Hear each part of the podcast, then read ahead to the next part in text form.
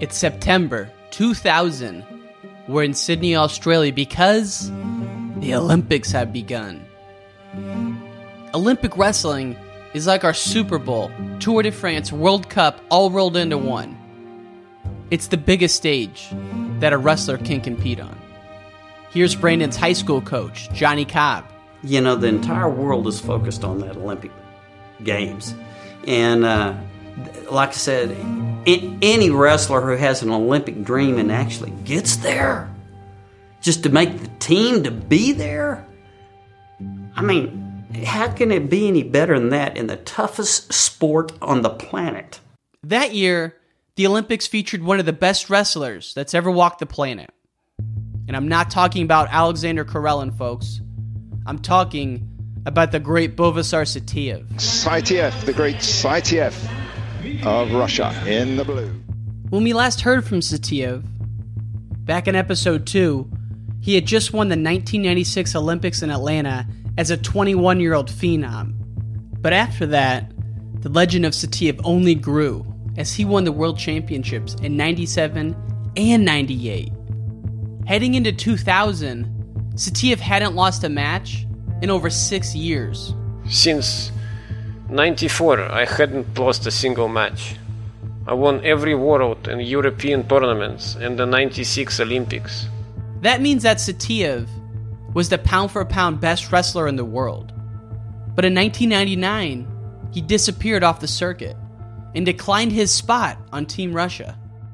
So he took a year off to give his brother a spot, and his brother was the world champion. And so I think Buvaisar was like, hey, you know, go, you go make the team and you win, and Adam did.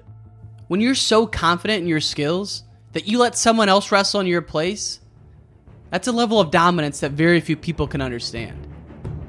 But in 2000, Buvaisar returned to the lineup at 76 kgs and was heading to the Olympics as the prohibitive favorite. Brandon Slay's chances of Olympic gold would hinge on one question Could he beat the great Buvaisar Saitiev? Welcome to episode 4 of Slaying Saitiev. Now, Brandon Slay and the rest of Team USA arrived in Sydney for the Olympics about three weeks before wrestling began.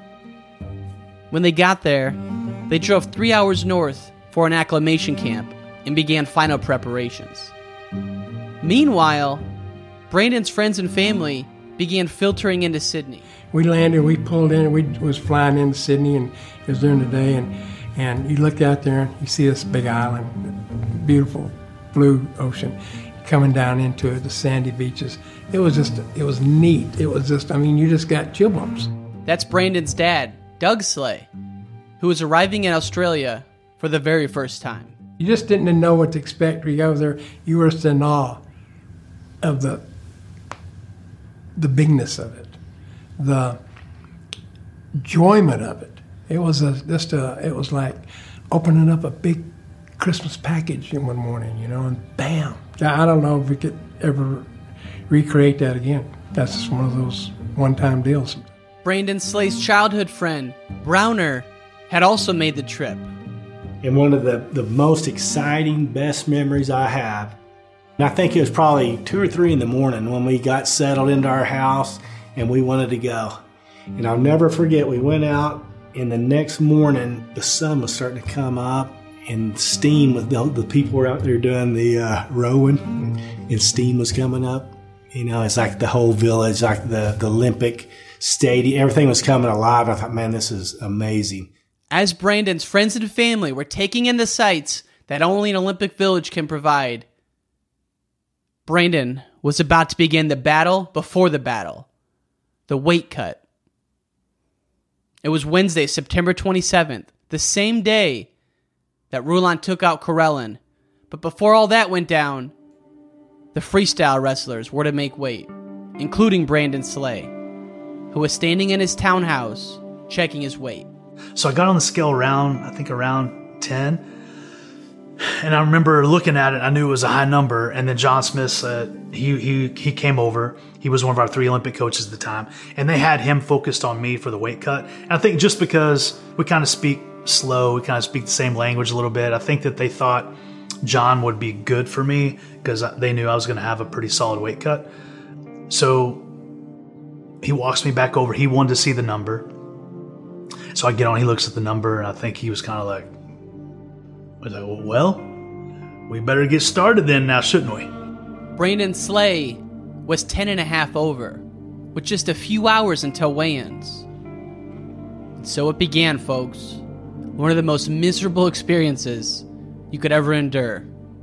I started my process where I get I get in the sauna, it's hot, you know, I put baby all over me, I put my shorts, my t-shirt on, I'm starting to sweat, I put my plastics on, which by the way, they're in the sauna, so they're starting to get hot, they're warm now too. And this was the system. Then I, my system. Then I put my sauna suit top on, and then immediately, because it's so hot, you put your sweatshirt on first, right?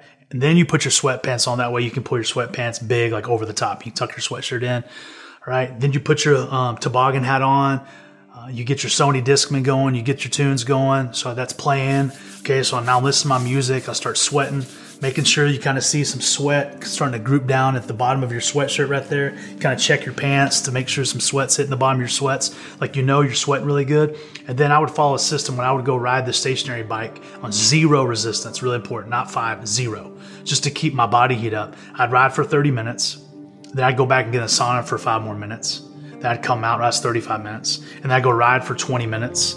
After an hour of this hellish routine, Brandon Slay was ready for a break. So I remember telling John, like, hey, I want to take my plastics off. I've dealt with this with wrestlers before too. Like, hey, coach, I want to take my plastics off. I just, I just, because I just want to check. I just want to check. Right. And this is where John Smith was really important. And he's like, you're not taking your damn plastics off. If you're 10 and a half over, you told me you normally lose seven and eight pounds. You didn't lose 10 and a half pounds then. Right? I'm like, uh, yeah, right. so, um, I keep, I keep my plastics on so I wanted to take him off. And he's like, nope, you know, you're going to go another two more rounds on the bike. So I'm like, 30 and then 20? He's like, no, you'll just do, you'll do tens and fives, tens and fives. So then I do another 10 on the bike and five in the sauna, 10 on the bike, five in the sauna. Um, and then I want to take him off again. He's like, no. Are you starting to break at this point? I'm starting to get um, uncomfortable, very uncomfortable, um, hot, very uncomfortable. But I would tell you, I had so much respect for John Smith as most wrestlers do. I had so much respect for him. I had so much respect that he was with me one on one on the day I'm making weight at the Olympic Games, there right by my side, that I was going to do whatever he encouraged me to do. And I think because John Smith was there, I did. I wanted made I wanted to make him proud. I wanted to let him know that hey, I'm from Amarillo, Texas, right down the road from Del City, Oklahoma, and we're you know we're we're tough. And so I kept him on. I kept pushing through it and eventually I had him on for about. We went over to the two hour mark. We started getting to about the two hour, two fifteen mark, and finally he was like, "All right, you know, you can take him off." As Slay peeled the plastics off, he looked at John Smith for his next instruction. So I took all my plastics off, and then he wouldn't let me check. So then we started doing. Then we started doing um, five minute goes in the sauna. So I think I think we did about four or five minute goes in the sauna when he was in there with me. So I finished that strong, and finally, after all those goes, he let me um he let me go check my weight, and I weighed like one sixty seven point seven. I was only 0.2 over. I, lo- I lost like ten point three pounds during that go. With Brandon's weight under control, he and John Smith headed to the arena, walked into the weigh-in room, and made weight. And then out of the corner of Brandon's eye, he saw a bearded man with black hair sitting against the wall. It was Saitiev. I, I saw him in the weigh-ins. He was kind of sitting back. Like I think he. It's interesting. He was almost like one to like look at all the guys that were going to weigh in. Because um, back then they didn't necessarily call your number or whatever. I mean, you just got in line. So I think he was kind of sitting back, like you know who's going to be in this bracket. So I kept watching him, and he wasn't he wasn't getting up to, to make weight. And he actually ends up looking at me. We make eye contact. And I think he thought Joe Williams was going to be the representative. I just I think that's what he thought because when he looked at me, his eyes kind of like he raised his eyebrow a little bit and like, uh, oh, you're the American. Like I don't know who you are. He would soon enough, folks, because during that day there was one other bit of drama. It unfolded in a small conference room right after the weigh-in.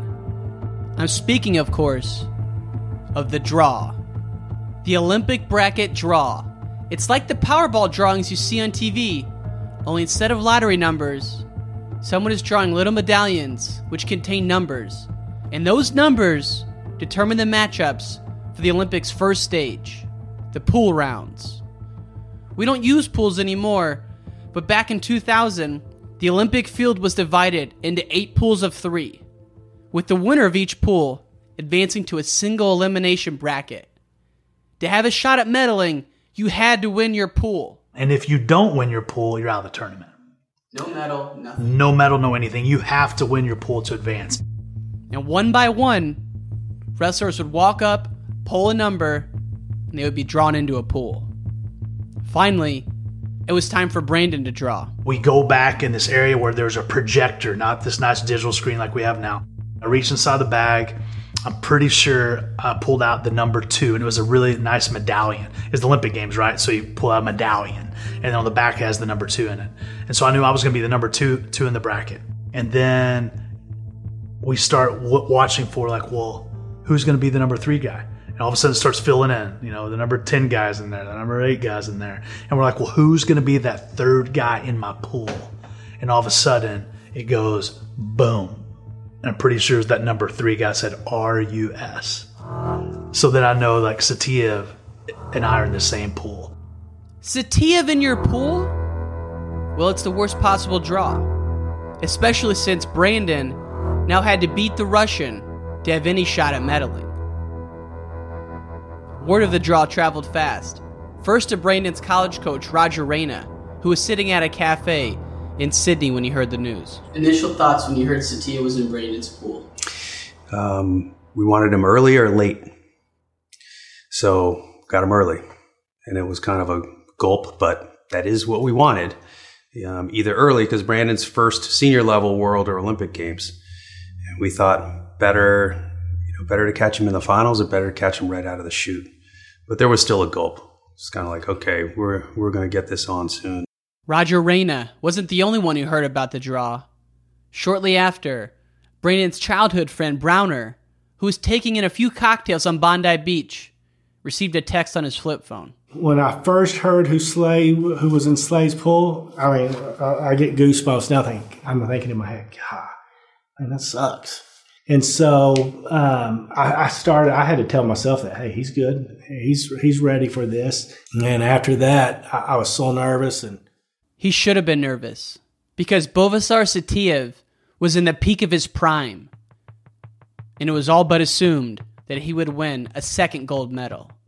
Whereas Slay, he was an unknown, wrestling in his first world and Olympic competition. What did you guys know about Brandon Slay before the Olympics? I don't know much. He just uh, a guy from US, which nobody knows. That's Sergei Beloglazov again. In 2000, he was one of the coaches for the Russian Olympic wrestling team. What so, about Saitiev? Was he predicted to win?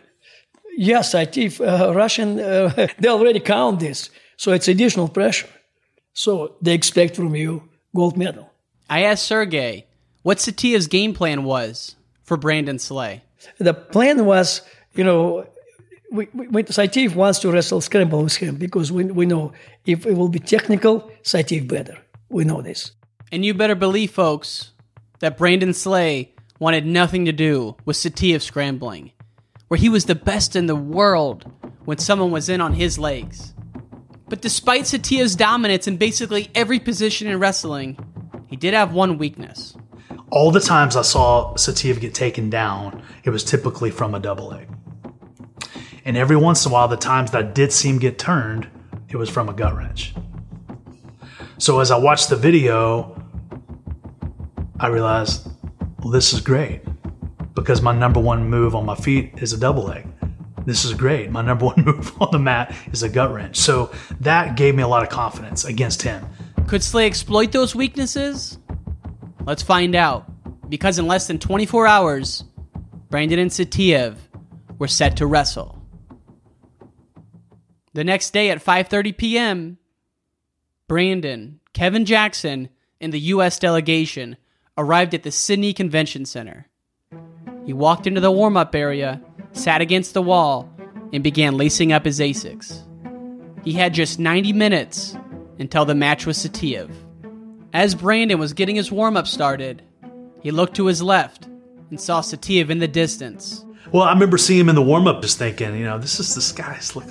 he's just guy's so skinny. Like I remember thinking, it's like, I remember thinking, I mean, do they have protein in Russia? You know, it's like this guy. But then, I mean, clearly this guy beats everybody, so he has a certain skill set.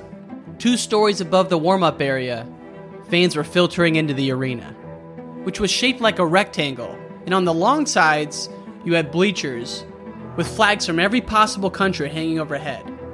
In the center was a big blue platform with three yellow and red mats. The Sydney 2000 logo and the Olympic rings were everywhere.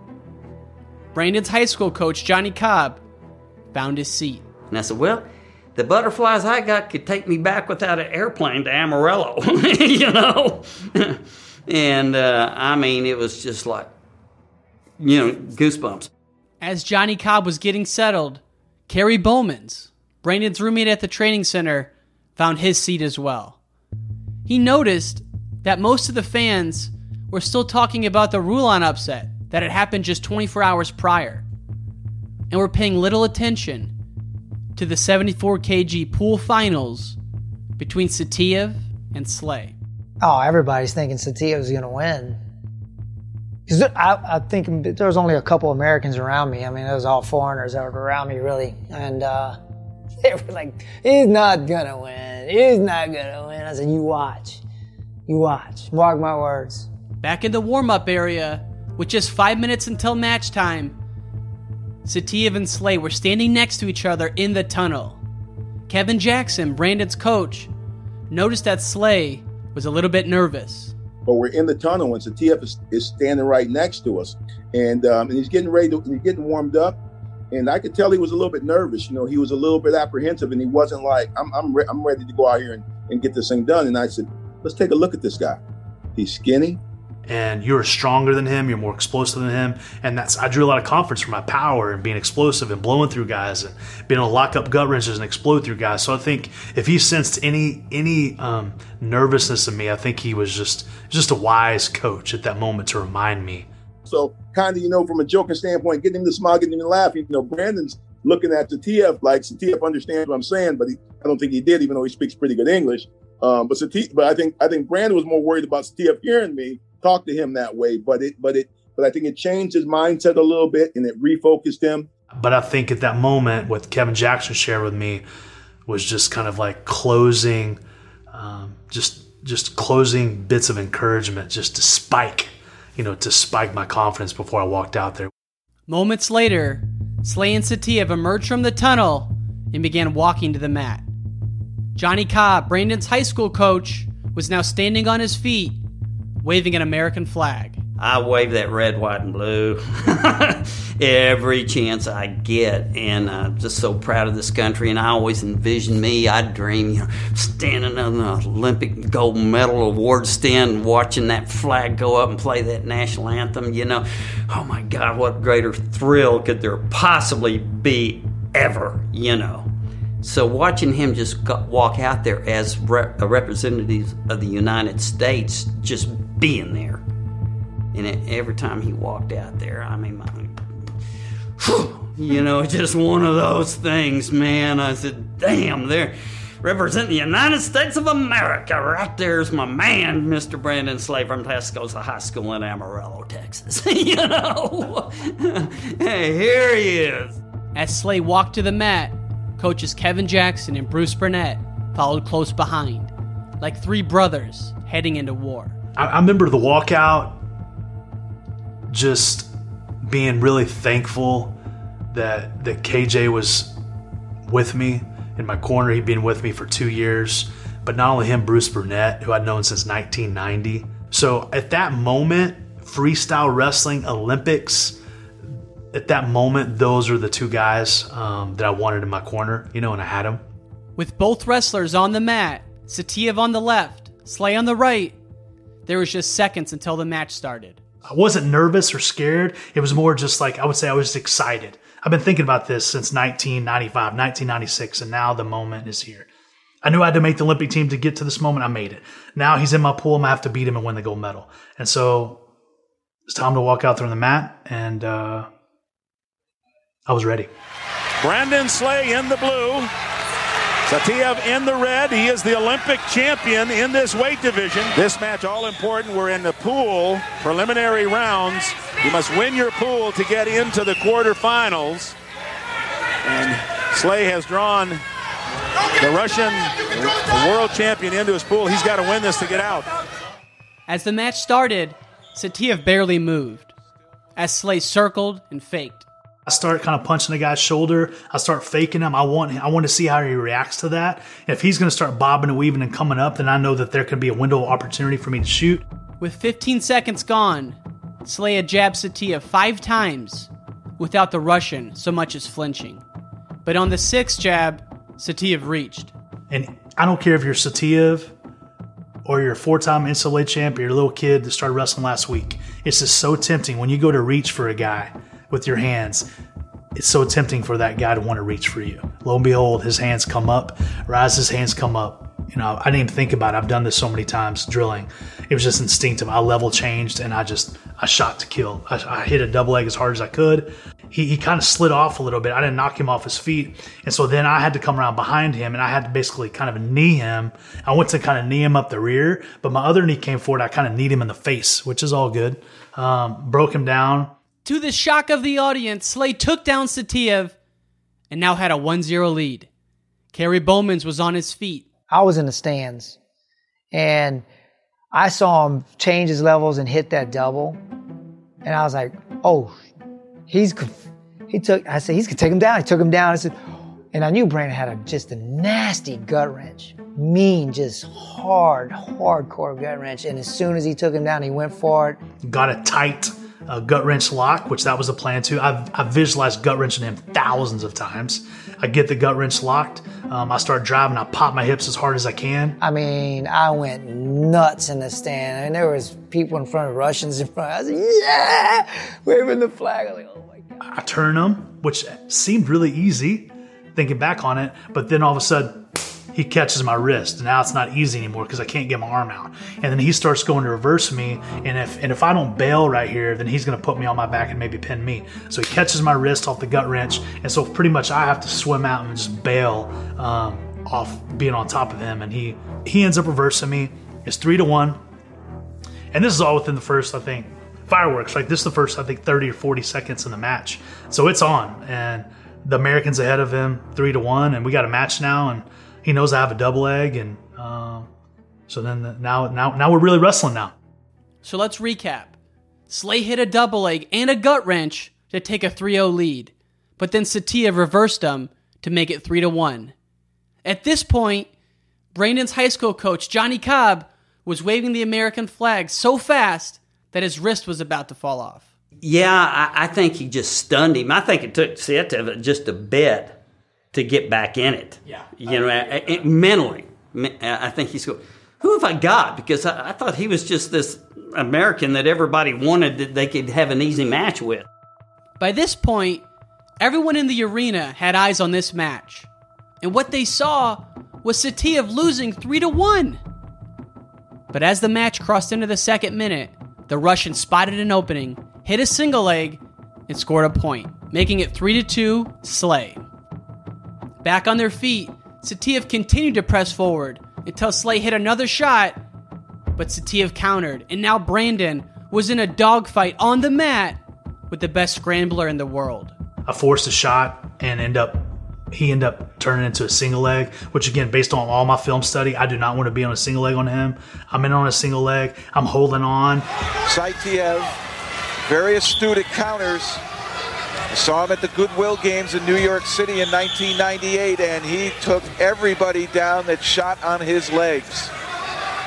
And there's short time left. I remember there's short time. I couldn't see the clock, but looking back on it, it was just a dumb thing for me to do to let go. I let go with literally one second left in the first period. It was like, let's say the first period was three minutes. It was like 257, 258, and my hands go boop, 259, and he scores. Yeah. So it was three to two. He scores a point with one second left. Saitiev's counter was beautiful, one that required flexibility, vision, and confidence. And at the end of that first period, at the halfway mark of the match, the score was knotted 3 to 3. Saitiev walked to his left to see Dimitri, while Slay staggered to his corner and put his hands on his head. But now we're going in the second period. He knows I can attack him. He knows I can take him down. I know that I don't need to shoot any single legs on him anymore. Thankfully, that mat adjustment was kind of clear to me. Bruce Burnett and Kevin Jackson made that real clear. No singles, only doubles. After the break, both wrestlers returned to the center mat with just three minutes remaining in the bout. I think what what unfolded in that match, you know, as Saitiev came back and tied it, you know, and Brandon had some matches early in his college career where he had big leads and he, you know, either struggled to maintain them or lost his lead, you know, and, and was kind of a, you know, went out and hit hard early. Um, you know, it's like, can he maintain this as Saitiev is coming on here? That was Roger Reyna. He was in the stands too, watching as Slay hung on to the 3 to 3 tie. You see him steadily moving forward, small steps, Slay giving ground. He may draw another passive call if he's not careful. And I would, I'll be really honest. I started getting labored. He's digging underhooks. He's starting to put the pressure on. One time he goes to kick, you know, my foot. He almost knocks me off balance. I have to run away from it. I was starting to feel tired. Conditioning will be a factor at this point. The Russians not known for their conditioning, except unfortunately uh, for this guy, who's always been in very good shape. With just 60 seconds left in the match, it was still tied 3 to 3. Saitiev hit an elbow pass to a high crotch, but then Slay countered. Oh, his head's down. Slay has an opportunity. Saitiev, though, countering well, steps over the top again. Tremendous flexibility by the Russian. Able to stop what apparently looked like a good attack by the American Slay. And then we get to about maybe 15 seconds left. I think both of us realize, like, okay, it's three three. Let's not take a bad shot. Let's okay. Let's let's do this in overtime. Well, they're going to let the clock run out in regulation time, and this will go to overtime. The first wrestler to score, sudden death, sudden victory, whatever you want to call it. There's Mima covering her eyes. She doesn't want to see him lose, but maybe he can pull this one out. As the overtime began, Saitiev edged forward, dangerously upright in his stance while Slay pawed at Saitiev's head. With just 25 seconds gone, the two finally locked up. I'm wrestling in there with him. He's going to dig underhook. We're really close together, and all of a sudden I feel him rise up. And right when I felt that, I just didn't think. I just instinct. Slay's had some good opportunities to score, but the ability to counter by Saitiev has been phenomenal. That is what has led him. There oh, that's going to do it. There it is. That's going to do it. Oh my goodness! What a upset victory this will be for Brandon Slay.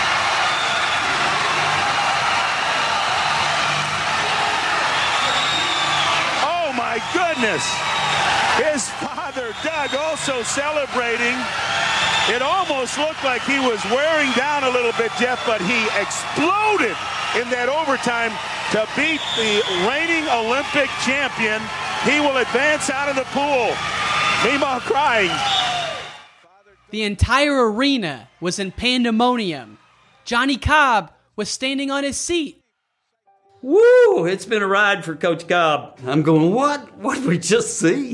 you know? Literally, what we just saw was the greatest Olympic wrestling upset ever.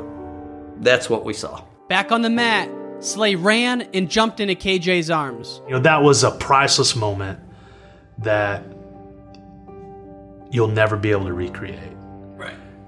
Right. Takedown in overtime, sudden victory. Clear takedown, no subjectivity, totally behind him. KJ sprinting towards, you know, me, me jumping, you know, him jumping. It's like, uh, that was exciting. As Brandon walked off the platform, a reporter caught up to him. This is my first time at the Olympic Games, and to beat the defending Olympic champ early, that gives me the confidence to know that I can win there all the rest of these matches and become Olympic champion myself. After that interview, Slay walked back through the tunnel and into the warm up area when he saw Kevin Jackson, his coach, who looked like he had just seen a ghost. And then I'm back in the back. I'm excited about beating him. And then Kevin Jackson comes and says, Hey, Brandon, I know that you're excited, but you need to listen close to me. I'm like, What? they protested your match, you might have to go out there and wrestle him again. So I need to get your I need you to get yourself mentally ready to go beat him again. And you're like, "What?" I know what you're thinking. This sounds ludicrous. But back in the early 2000s, a match could be protested for just $500, which meant that now a whole new set of refs would watch the match behind closed doors and rescore the bout. Now, if those refs felt that the score should be different, they would order that the original match be re wrestled. So I really, it wasn't like, hey, Brandon, you might have to wrestle him. I actually thought I'm, this is probably going to happen. I just beat Saitiev. I'm probably going to have to go wrestle him again. They're not going to want, Russia's not going to lose another of their stars again in the Olympics. So I actually thought I was going to have to do it. As the protest went on behind closed doors, 10 minutes passed, 20 minutes passed, and then finally, 45 minutes passed until the officials were ready to announce their decision. Slay and Saitiev stood motionless as the officials left the protest room. Kevin thankfully comes in and says, he's like, he's like, hey, you won the protest, right? You beat him. And I was like, I was like, oh, thank God, right? So then we could get excited about it, and then it was, it was real. Finally, Brandon Slay had his win over the great Buvaisar Saitiev. In one of the most epic matches of all time, Slay had taken out the Russian, handing him his first loss in nearly five years. Inside the arena, one of Brandon's friends called Clint Motter, who was back in Manhattan. I remember Josh calling me. It was he woke me up at the stuff wasn't on TV at that time, so but he woke me up at about one o'clock in the morning, and he's just I could just hear the background, you know, the roar of the crowd, and all I heard is Josh yelling, "Slay beat Saitiev, Slay beat Saitiev," and yeah, that was that was like in the arena at the moment, and I was just like I you know I didn't go back to sleep. I was so excited. So Clint wasn't the only one, as later that night, back at the hotel, Brandon's dad Doug laid in bed, wide awake. I couldn't even sleep at night. God, I was all night laying there. I'd walk, get up and walk. and I'd go outside the motel room. and I'd just sit out there and I said, "Jeez, cannot believe it happened." I Reach myself again. and said, "Cannot." I mean, Satia was that good. He was that good. Back in the Olympic Village, Buvaisar sat in his dorm room, speechless. When I lost at the 2000 Olympics, it was quite a shock. During the first night, yes, it was a little uncomfortable. I couldn't believe that this happened to me. But on the second day, Adam was already wrestling in the morning, and I changed my attention to him. I don't think losing this match was a tragedy or something bad for me. I never worry about things that cannot be fixed. My philosophy was that a wrestler should not be overwhelmed by the result. In the process of becoming a wrestler, you already come to the point that you don't give over importance to medals, to titles. We must forget all of these and go ahead. The craziest part about this whole story is that Brandon still had three matches left if he wanted to win that gold medal. And folks, what happened after this match might be even crazier than the upset itself. So join me in episode 5 as we explore life after the upset for both Slay and Saitiev.